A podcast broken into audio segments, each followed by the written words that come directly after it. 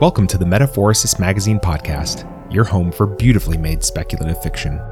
The magazine is edited by B. Morris Allen, and I'm your host, Matt Gomez.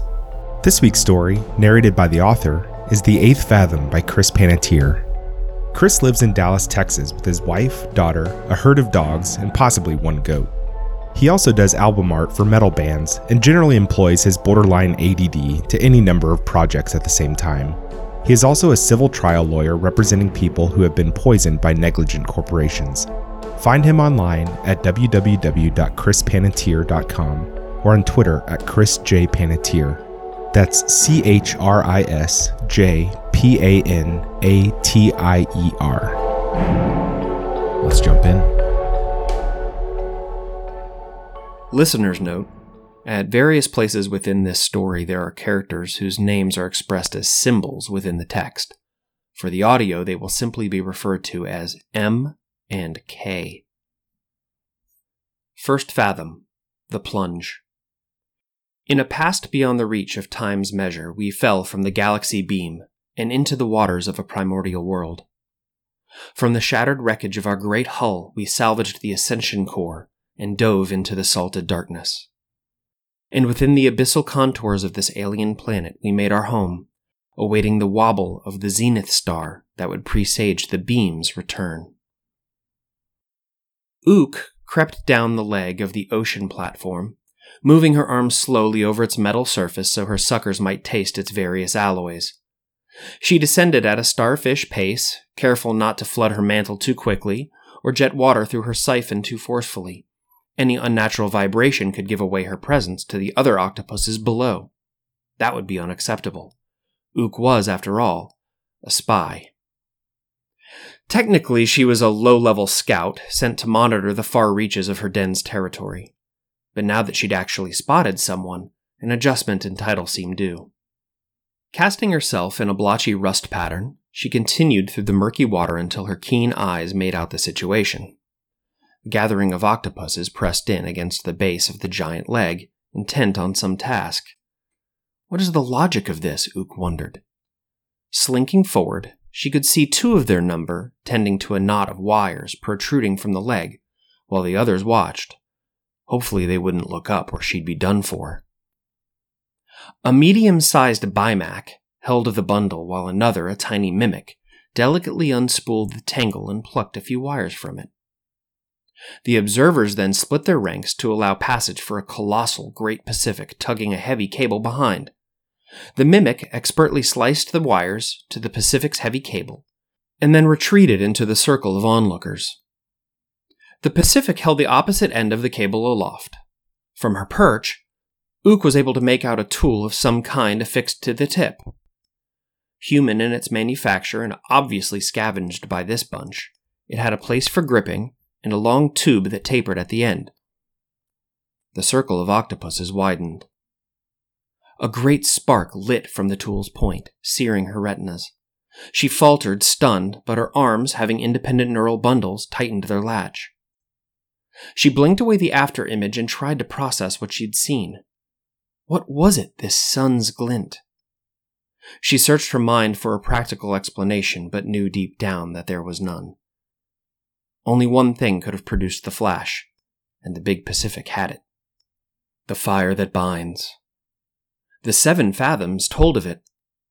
Though her rational mind resisted the idea, the three hearts within her mantle pounded in primal recognition the flame that burns in the water. Ook widened her aperture, and the water passing over her gills tasted like the breath of truth. The group upon whom she spied were of a rival den. Known as Tellers, they believed in the Seven Fathoms, a spoken history of octopus kind, outlawed as myth by Ook's own den, the Cephalists.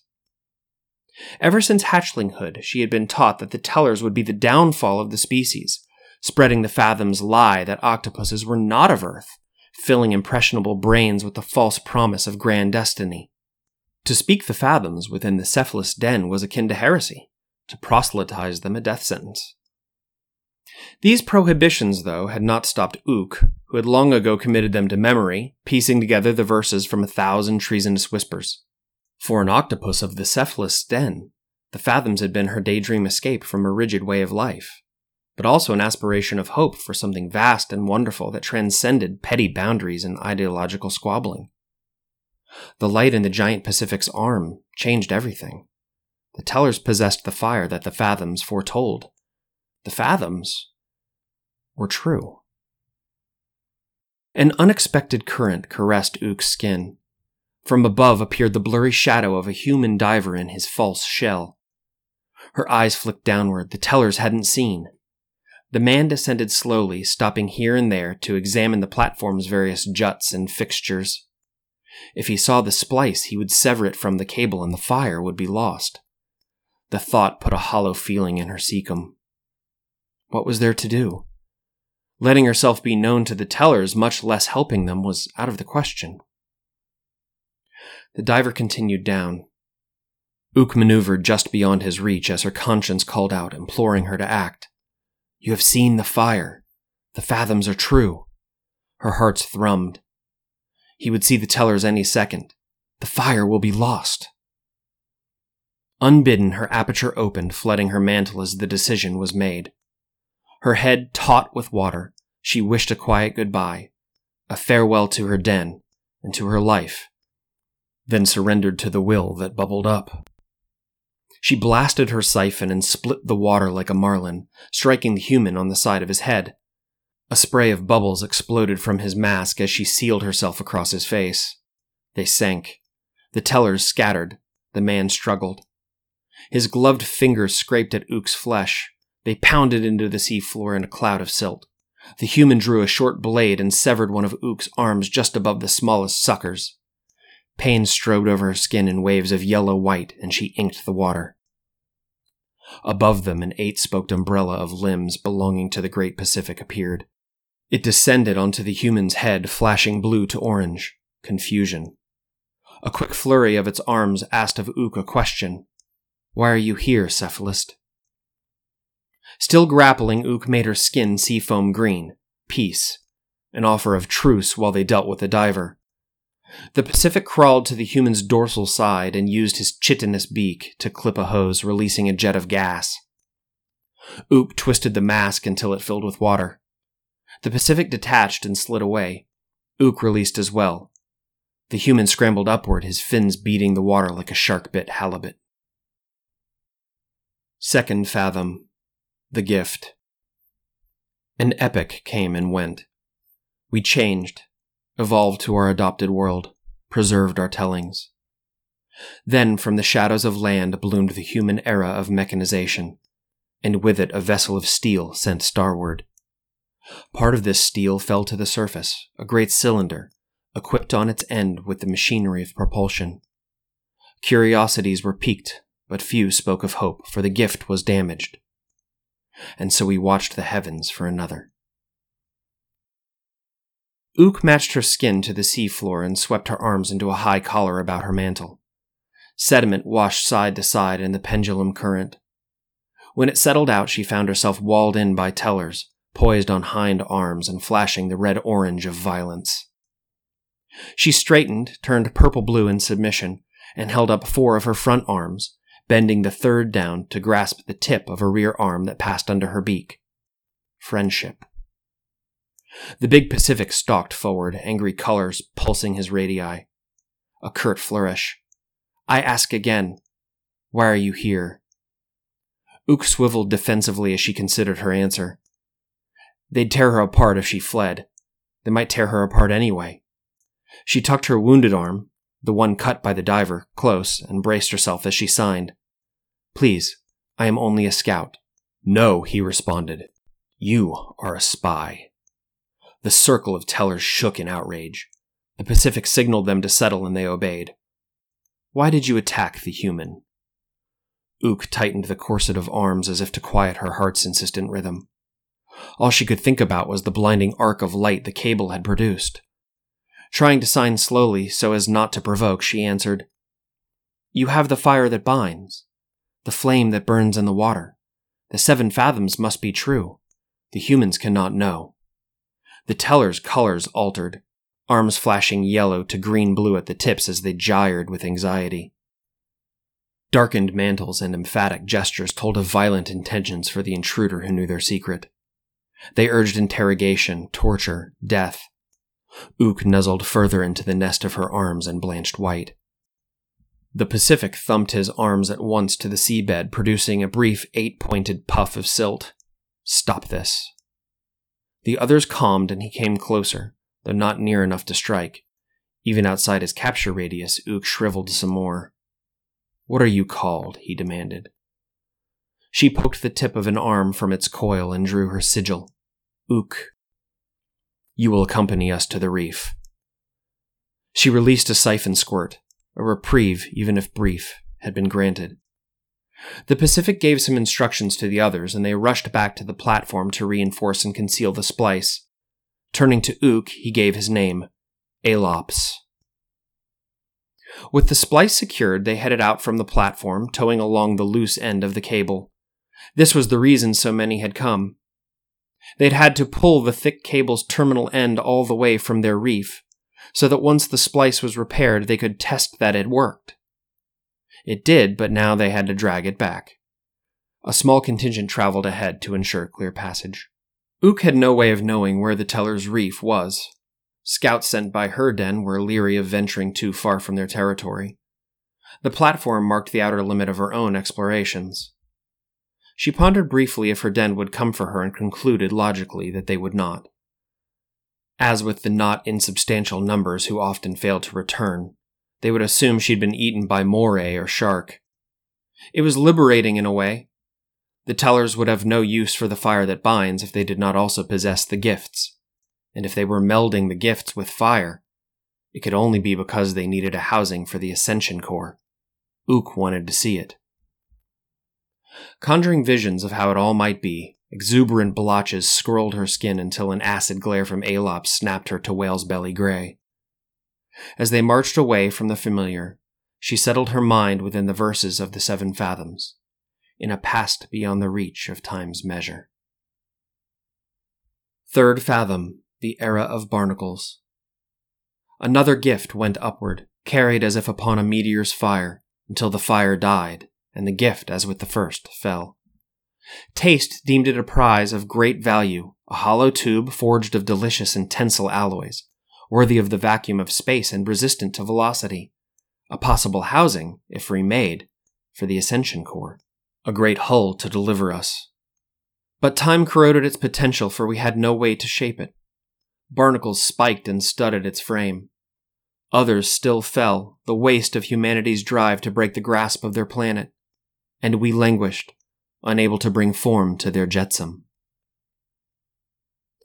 They drew the cable over the seabed toward the teller's reef, behind Alops and just ahead of a tiny female called Grinnell. Ook did her best to keep up the torturous pace, but her wounded arm made it difficult. Trying to keep her mind off the pain, she let it wander as they marched. Logic told that if they had the fire the binds, they must then be using it. And while the fabrication of experimental structures might be of interest to an octopus, any effort not devoted to the great hull would be frivolous, a novelty. And Ook knew octopuses were too serious for that. She hoped for the chance to gaze upon the gifts before she was killed, and even imagined being allowed to live, and to brood her eggs in the emanations of their glory. Ook glanced back toward Grinnell, who flashed red and made her arm into a hook. Face forward. Ook shaded purple blue, the appropriate response. They came to rest, and Alops instructed them to forage. Famished, Ook scanned the seabed for eye stalks. She fell upon a crab, immobilized it in her arms, and cracked open its head with her chitinous beak. She devoured quickly, and a satisfying heaviness moved to the stomachs in her crown. She used her tongue like radula to scrape any remnant flesh. A short distance away, Grinnell calmly pulverized a large shrimp as she kept watch. Ook freed an arm from around her meal and commented, Easy food here. Grinnell blinked red orange, changed to sea foam, and tapped an arm tip to the silt. Yes. Buoyed by the wisp of rapport, Ook fought the urge to probe further. Instead, she gently displayed a modest yellow tang, curiosity.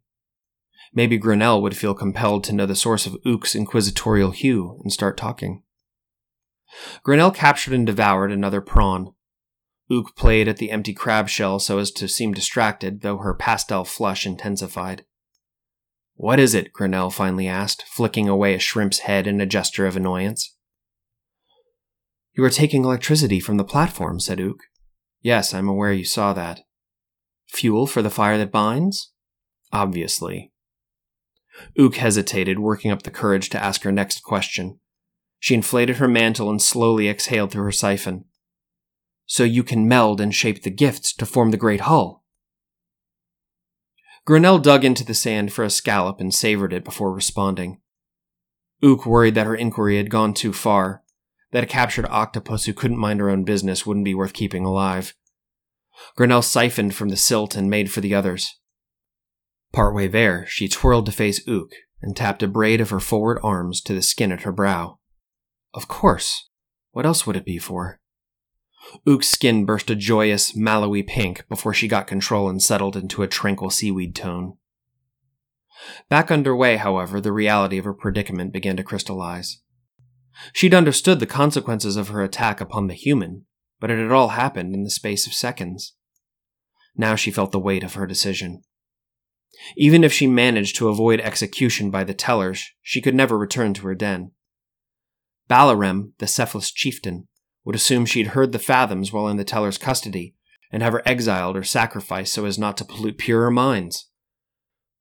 Little did he know that she'd already imprinted the apocryphal verses and sullied what few friends she could trust with their poetry. Her den's regime was oppressive, but it was still all that she knew.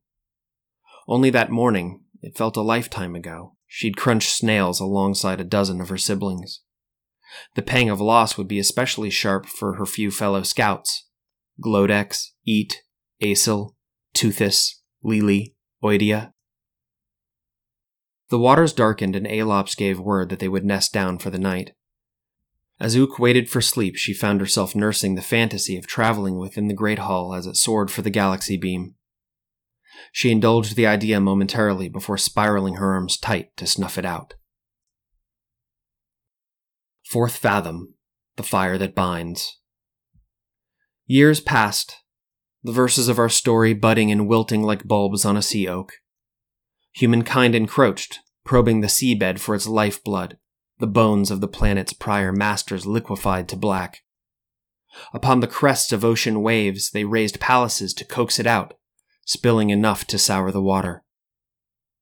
Their presence brought new gifts to our realm, raw materials to which we might apply the knowledge of our kind, piquant alloyed steels, levered tools, and machinery of every type gilt the sediment. Among them, the fire that binds, the spark to meld the gifts that will carry our tellings to the stars. At dawn, Alops led with new urgency until they arrived at a stunted ridge of coral. The group scaled it and disappeared over the top. Ook followed. On the other side, a sprawling coral reef formed the skin of a gorge that squeezed to a ravine far below. Grinnell gave Ook a shove, and she realized that in all of her wonder she'd come to a halt. Descending farther, Ook got her bearings and took notice of the reef's state. Its upper echelons were mottled grays and browns, blunted and crumbling. Branches of coral disintegrated with the mildest caress, and the sour chalk taste of decay clogged her suckers, conjuring in her mind the sad portents of the fifth fathom. Near the seabed, the coral regained its polychromatic luster. A colossal tube lay on the ocean floor, dented, with only small patches of its shiny skin showing through a crust of limpets. Ook recognized it immediately. The steel that had fallen from the sky, the gift. The holy object that sanctified the Fathom's words, right in front of her. She rejoiced that her faith had been confirmed. Further in, more gifts, dozens of long metal tubes, were set about on short scaffoldings as if being staged for assembly. With so many collected, Ook imagined they could return home with the entire species. Light mantledness blunted her rapture. She'd forgotten to breathe. They proceeded deeper into the reef. Ook wore a bland algae green, hoping not to be noticed by the entire den all at once. They climbed to an outcropping overlooking the ravine. Beckoning Ook alongside, Aelops crawled to the edge and cycled his skin red to yellow. Attention. A crowd formed below with every manner of octopus, from Serrata to Smoothskins, Megalels, Mims, and Passereds, all jockeying for the best spots. Aelop swayed his arms in concert with the changing patterns of his skin, and the jittering crowd fell still. I have returned from the source, he declared. I have restored the fire that binds. Ook glanced nervously to Grinnell, who flashed yellow green blue before smothering it. Meanwhile, the multitudes made their skins as bright as pink dorids, gratitude for Alop's achievement. And he paused, allowing the suspense to build. A human attacked us in his false shell. The crowd's saturated pink warmed to the hues of awe and wonder. I attacked and repelled him before the splice was discovered. Yellow and orange seeped into the onlookers' mantles, excitement, adoration. Ook felt her skin pushing to red in the face of Aelop's lie, but suppressed it. That is not all, he continued. I captured a spy. His words sent the crowd gyring and flashing colors of surprise, anger, and violence. Ook wedged herself into a cubby and patterned her skin after the reef, mimicking the coral's parenchymal texture. Her camouflage was for naught, as all eyes were already attuned to the outsider. She was afraid now, but felt no regret for the decision that had put her there. Aelops reached into the nook and uprooted her. She resisted instinctively, twining her arms around his and squirming, trying for a bite. The much larger Pacific easily shrugged away her attacks. The thing about spies, he said, holding her wriggling body aloft, is that eventually they get caught. A thick arm snaked around Ook's mantle. Aelops constricted, crushing her aperture, and she quickly exhausted herself in a futile struggle with the giant's grip. Stagnant water bathed her gills. Images faded to a mist of shadows, and she fell limp. As twilight closed in, she triggered her ink sac, but with her mantle paralyzed, only a dribble darkened the water. At least, thought Ook, she'd seen proof of the gift before the embrace of death. The fathoms, upon whose verses she built her dreams, seemed to be true. And as she suffocated, the emotion that cut through the black was happiness. A buffeting current found her in the aphotic dust of semi consciousness. Ook's mantle came free and inflated, pulling water across her starving gills. A tunnel of light returned in time for her to see Alops with Grinnell latched to his mantle, sinking into the stunned crowd below. They hit the seabed in a twisting knot of arms. Aelops fought to pry the much smaller octopus away, but his defenses quickly became lethargic and passive. Grinnell kept hold until he stopped moving, then released and siphoned back to the outcrop. Ook lay where she was, arms sweeping in the current as the horizon of her own demise receded. Grinnell peeked from the underside of a thick trunk of coral, flashed tang yellow, and tapped the point of an arm into the meat of another. Are you okay? What happened? asked Ook with much effort. Is Alops dead? He may die, but he is large. It was then that Ook took notice of Grinnell's markings. She'd not paid attention before, as dens tended to be polyspecies. Her glowing aquamarine ring pattern meant she was lunulata, just about all octopuses had venom. A blue ring's was the most potent. Did you bite him? asked Ook. Yes. Ook's skin cycled blue orange. Why? You saved the fire that binds. You are a useful octopus. If he is not killed, said Ook, refreshing her mantle, he will come for you. Perhaps, said Grinnell with a casual swish of an arm. Let us find M. M? asked Ook. The Teller. Fifth Fathom The Poisonous Wake. Humankind conquered the salt, and from their bow wave we fled.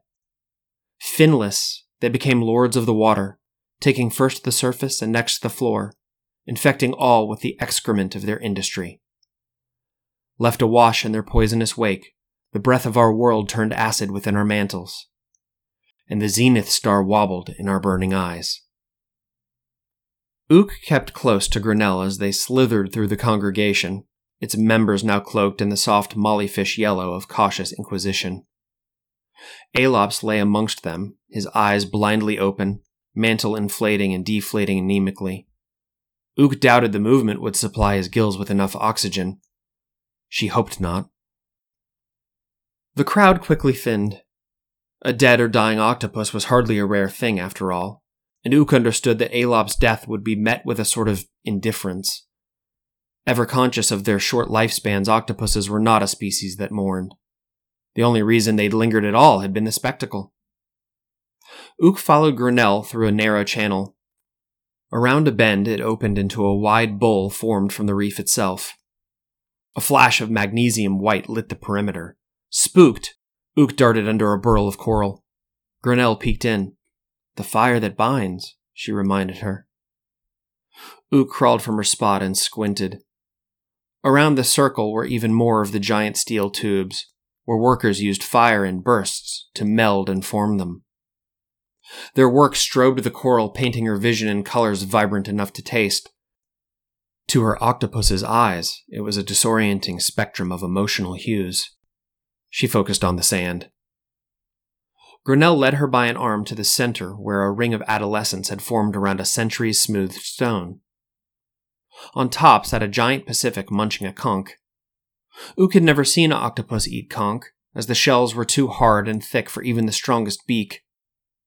The magnificent animal let the broken shell tumble from the stone and settled into a weave of crimson arms.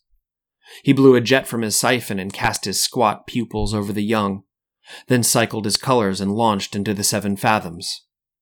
This was M, the teller. For Ook, witnessing the fathoms told all at once rather than as smuggled fragments was like seeing the sky for the first time. That they were recited, or rather declared, openly, anointed them with majesty, and she felt buoyed upon their swelling truths. A vessel of steel sent starward, upon the crests of ocean waves, when the galaxy beam makes perigee. When the teller finished, the others dispersed, and the big cephalopod reversed the spiral of his arms. He shifted an eye. Is there not work to be done? he asked of the lingering pair. Ook slid behind Grinnell and matched her pattern. M's eyes followed her. I know what you did, little octopus, he said. You saved the splice. Ook managed to curve an arm tip out from under herself. How do you know? Octopuses, he said, eating up gossip like razor clams. Grinnell scooted forward. I'm concerned about Ook's safety here. After what you did to Aelops? His big mantle rumbled in a way that was something like a chuckle. I struggle to believe any octopus will be foolish enough to come for the tiny spy just to fall dead by your venom. He looked Ook up and down. You are not large, but you will be of help in the builder's ring. He opened his aperture wide and took a deep inhalation before sending a cloud of silt outward with a siphon blast. They'd been dismissed. Sixth Fathom, the verse of Sepius, the one who escaped. Soon came our introduction to the curiosity of humankind, with its inquiring fingers probing our living flesh as it would a seabed or the virgin sky. Sepius was a captive, who after losing two arms to curiosity's blade fled, living just long enough to give of his learnings. The humans blundered upon an ancient string of our code that leads them to question our origin. Now we must make the beam before they learn we are their betters before they do as humans do. Over the next weeks, Ook concluded that she was not going to be killed by the tellers.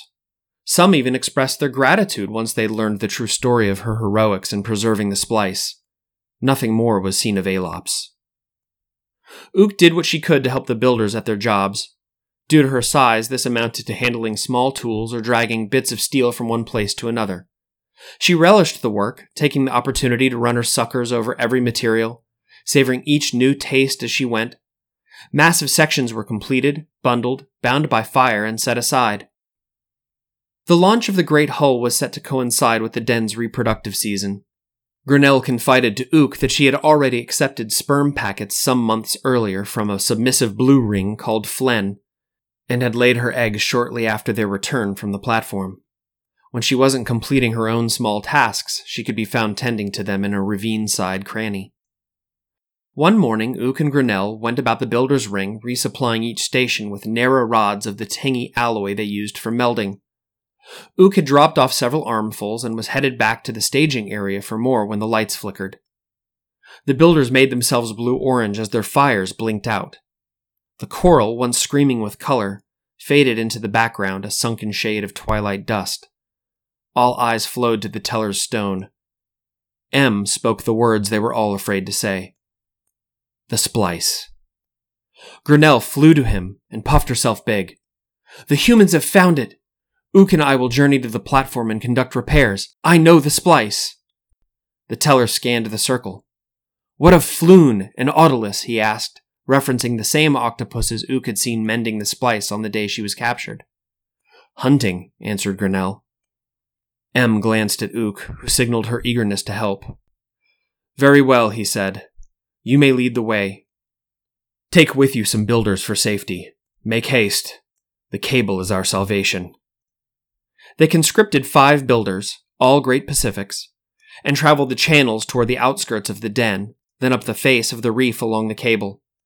They swept over the top, then ran as fast as their arms would take them, adding siphon jets whenever they had the breath. Not far from the reef's boundary, Grinnell dropped into the settlement and flashed to camouflage. Ook followed suit, burrowing up to her eyes. The others held back, disguised, but too large to bury themselves. Ahead, a biogenous fog hung ominously over the seafloor. What do you sense? asked Ook. Motion, answered Grinnell.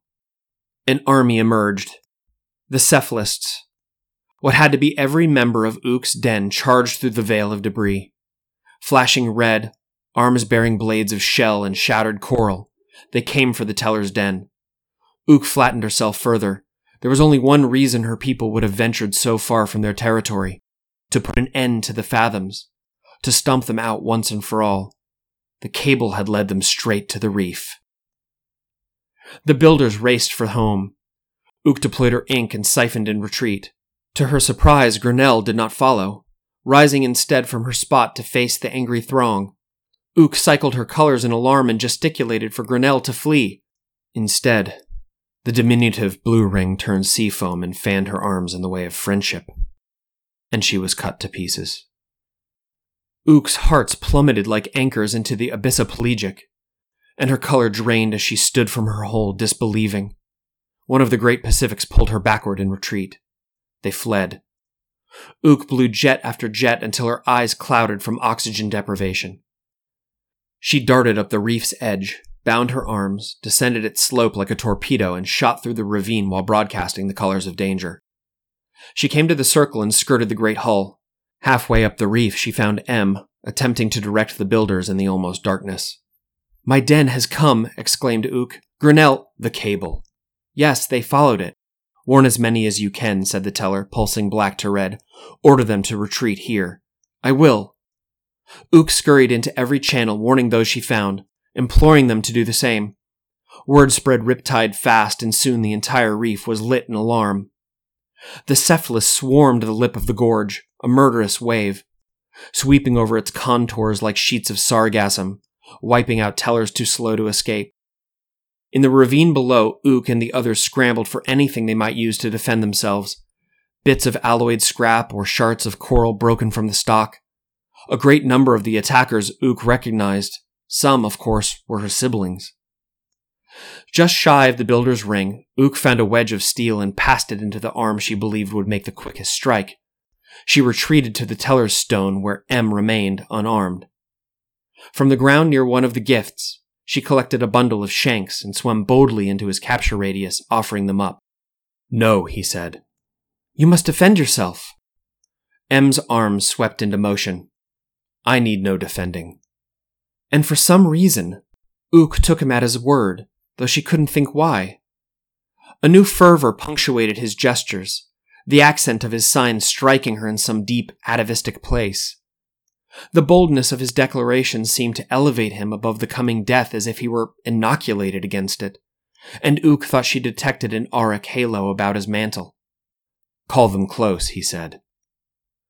Ook kept hold of her steel and siphoned to the perimeter where she hurriedly encouraged others into the circle. The ring around the teller's stone swelled in numbers as frightened octopuses packed together. The first wave of cephalus emerged from the reef's capillaries just behind, their apertures rimmed in lava red, weapons glimmering like sardines. They slowed as they bled into the open, apprehensive of potential traps. The tellers, unprepared and outnumbered, had gone white with terror, a tacit admission that they'd failed to fortify the reef. Ook, who, like all octopuses, had always understood the fleeting nature of cephalopod life, wanted to live now more than ever before. The other tellers must have felt the same, otherwise, they would have risked their lives to fight the invaders, but none did. Even in the face of slaughter, they held out for a miracle so they might live to ascend. The invaders wreathed the tellers like stalking moray. There would be a signal, perhaps, or an act of violence that would trigger a final cascade to wipe them all out. Ook watched, barely cycling her water, anxious to see which it would be, and curious as to who would come for her. She readied herself, hearts pounding, tension built like magma below an abyssal vent. And then, their arms fell limp. Weapons dropped. Red orange mantles cycled to violet, the color of awe. Their eyes traced upward to something behind Ook, she twisted to see and found herself bathed in a soft silver light. M's head was glowing. His eyes and beak showed as shadows against the light burning from within, making for a terrifying, wondrous sight. The face of death, thought Ook, if there was such a thing. He siphoned from the stone and loomed above them. Behold, he said, the artifact the relic of our time before the plunge, the proof, protected and kept by the tellers across an era that split the crust, hidden from the predations of humankind. Its radiance now tells that the ascension is nigh, for the galaxy beam has arrived. Arms whispered through the reef, speaking recognition for what M had concealed within his mantle. Ook felt it too, and something within her code communed with those around her. She felt enveloped by the collective understanding that they were all descendants of the plunge, and a sense of fellowship embraced and warmed their many hearts. Except for one. A cephalist hovered up from the crowd, his arms spread wide, weapons gleaming from the curl of each tip. Ook froze, mid breath, aperture agape. The octopus blasted his siphon and made for M. The teller lashed out, and then the attacker was sinking his many blades sparkling down like shattered abalone. Curious, Ook swam to the fallen aggressor. No others paid any mind, still mesmerized by the teller's luminous head and the ascension core within it. She curled up beside the dying octopus and saw that it was Balarem, the cephalus chieftain. The impact of M's strike had crushed his gills and his mantle spasmed to force enough water over them. He wouldn't last long. She looped an arm underneath his head. Casting herself blue orange, she asked, Why would you attack now? You could see by the teller's glow that the fathoms are true. He struggled for a breath then answered, That the fathoms could be true is why they were forbidden. I don't understand. Why? He shuddered as his mantle flickered white yellow. Then his arms whispered an answer that speared Ook's hearts and sent the limbs of her mind a quake. Discombobulated, uncontrollable waves of hot red orange strobed her skin as she struggled to form a response. Finally, she whipped a retort. There is no way to prove what you say. Balarem's aperture flopped open and his eyes went distant. With the tip of an arm, he said, And there is no way to disprove it. Which is why the hull can never ascend. That can't be right, Ook raged. We have seen the wobble of the zenith star. We have the core. The beam has come. No, no, no. She squeezed and caressed the dying octopus so that he might revive and be convinced of the absurdity of his postulate. When he didn't, she sped away, leaving him to drift on the seabed. Seventh Fathom The Great Hull upon our mastery of the fire that binds, and upon the gathering of as many gifts as could construct the great hull ten times over. We will assemble a vessel formed of the artifacts of earth, then select those among us who will leave it. They will be pure of mind, unsullied by life. The great hull with its lading shall be host to the Ascension Core when the galaxy beam makes perigee. Only then may it rise. M's ebullient mantle intensified over the following days. While no one knew what form the galaxy beam would take, M hypothesized it to be a great technology, something like a squid's tentacle that reached from one galaxy and into another, both transporting settlers and snatching them back up years later. The Ascension Core was a complementary piece, detecting the signal of the beam's approach and then latching to it when in close enough proximity. The changing light in the teller's head seemed to bolster his theory. The cable, cut not by humans at all but by the Cephalists before the attack, was repaired, and a tremendous effort brought construction of the great hull to a close. It took the full strength of both dens, thousands of arms pulling, to bring it upright. Modeled after the form of their kind, it had a colossal central tower surrounded by eight smaller ones, with enough rooms for scores to travel. Ook basked in its magnificence, making Balaram's objections seem small and short sighted by comparison. Paranoid musings of a zealot newly aware that he could no longer bend the world to his narrow view of it. Ook pressed any thought of him from her segmented mind. It only remained to be decided who would be chosen to make the journey home. With the final preparations complete, M took to the teller's stone. He draped his arms like a sea star as the denizens of the reef gathered. Ook, planted nearby and twitching with excitement, tried not to ink. M pulsed red yellow, casting the reef in amber radiance, and began. When the first teller took the ascension core within his mantle, he understood that he would not be the one to carry the great hull aloft, nor would the millions of tellers since the first. It was passed down as a trivial right, a burden no larger than a moon jelly. To those early tellers, the arrival of the galaxy beam was a distant apparition, an event they would never live to see. Now it is here, and the charge of carrying the core to the stars has fallen to me. Understanding his meaning, the question was asked, Who will ascend at your side? M blew the stone clear of settlement and responded, No one. The reef burst red. You cannot do this. You lied to us. We built the great hull. We have a right to go. Many jostled for the hull itself. Ook watched the chaos, too stunned by M's revelation to join in the madness. Think of what you ask, he said, then waited for their fervor to dwindle. Ascension to the beam is an act of suicide. They went still. The cold of space will freeze the great hull and the water inside to a block of ice within minutes, he continued. Anyone within will perish. A pearl blue megalel siphoned up from the mob.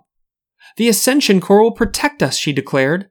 A nearby contingent cheered her optimism. Don't be fools, M answered. There is no evidence it will do any such thing. Even if the great hull could support life, this journey will be measured by the cycles of planets and stars, not by the span of one or even a million of our lifetimes. Why did you let us build such a large structure if your plan was to ascend alone? It was the only way to ensure that the great hull was built at all. Every teller had to believe they might too be chosen for the ascension. The octopuses allowed their arms to murmur their displeasure, but they recognized that the teller's logic was sound. What then? was the question asked. M's mantle became brighter.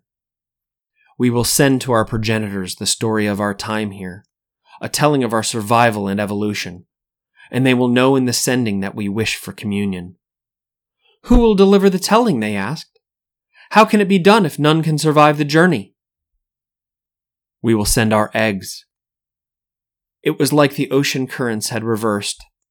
The dictates of the seventh and final fathom suddenly took on new meaning. Its directive, that those chosen for the voyage home would be unsullied by life. What Ook had always considered an embellished call for those pure of heart had been meant literally. Clutches had only just begun to be laid, said one. Another, flashing red and yellow, announced, what eggs we had were destroyed in the attack. We need time to spawn new broods. There is no more time, said the teller. Ook raced from the assembly. Hearts thundering, she counted the inlets along the ravine until she came to a tiny cave. Inside, on a thick trunk of coral, hung a ribbon of milky teardrops. Leaning close, she tapped one, and a reef's worth of tiny eye spots swiveled to the vibration. She went to work, carefully detaching the clutch from its anchor point. As she completed her task, Balarum's warning slithered again through her neural bundles. She paused only briefly, determining to continue on the course she'd chosen, and finished collecting the eggs. M slid from his rock when he saw the parcel nestled in Ook's arms. They are the octopus Grinnell's, she said, presenting them. Lunulata. The teller took them softly, saying, Her sacrifice will be remembered then, as her code will be our telling. He twisted for the great hull. It is time. The light of M's mantle was blinding as he made for the vessel, and Ook understood his attention to ascend at that very moment. Her dreams had always painted this moment as an event of great joy and fanfare. M, though, said nothing, made no grand pronouncements or gestures. He slid into a small chamber at the base of the hull, and the few remaining builders used fire to seal him inside. The great hull lifted from the silt, light as a jelly. Its metal skin quavered, then took on the sheen of sunset on sand. Acicular crystals appeared, small at first, but growing long like the spines of a great sea urchin. And as she watched, Ook's mind perceived something that other animals would recognize as sound, for octopuses cannot hear. She did not know that what she perceived was music, a rising symphony that hummed through her stomachs and carried her hearts on the wings of its soaring melody and with it came a thrilling clarity that coursed from her mantle into her arms, to the brim of every sucker. For a speck of time, she touched home. Or maybe it was home that had reached out to touch her. She felt seen, recognized, included in the order of whatever she was. Then the music ceased, and she was just Ook again. The crystal studding the hull stretched long and golden as it made for the surface. The reef's inhabitants swam alongside, well wishers in a vertical procession. Ook sprinted ahead. The hull broke the waves and continued steadily into the air, pulled on an invisible tether toward its destination far above. As it pierced through a feathering of clouds, the crystal slid away and sliced into the water. Others breached, and together they watched until the great hull was a dot, and then until the dot was no more. Before sinking back down, Ook surveyed the horizon, the platform in the distance, and wondered how long it would take for the toxifying ocean to crawl up its legs. The threads of an idea knit through her arms as she stared, weaving together and taking shape in her central mind. And it was then she saw clearly the course of her species on Earth. It was time to speak. Below, the only evidence that the great hull had ever existed was the copse of towering crystals spiking the sediment, their tips aspiring skyward. The octopuses returned to the reef, skins draped in gray, stoic. No one spoke or flashed.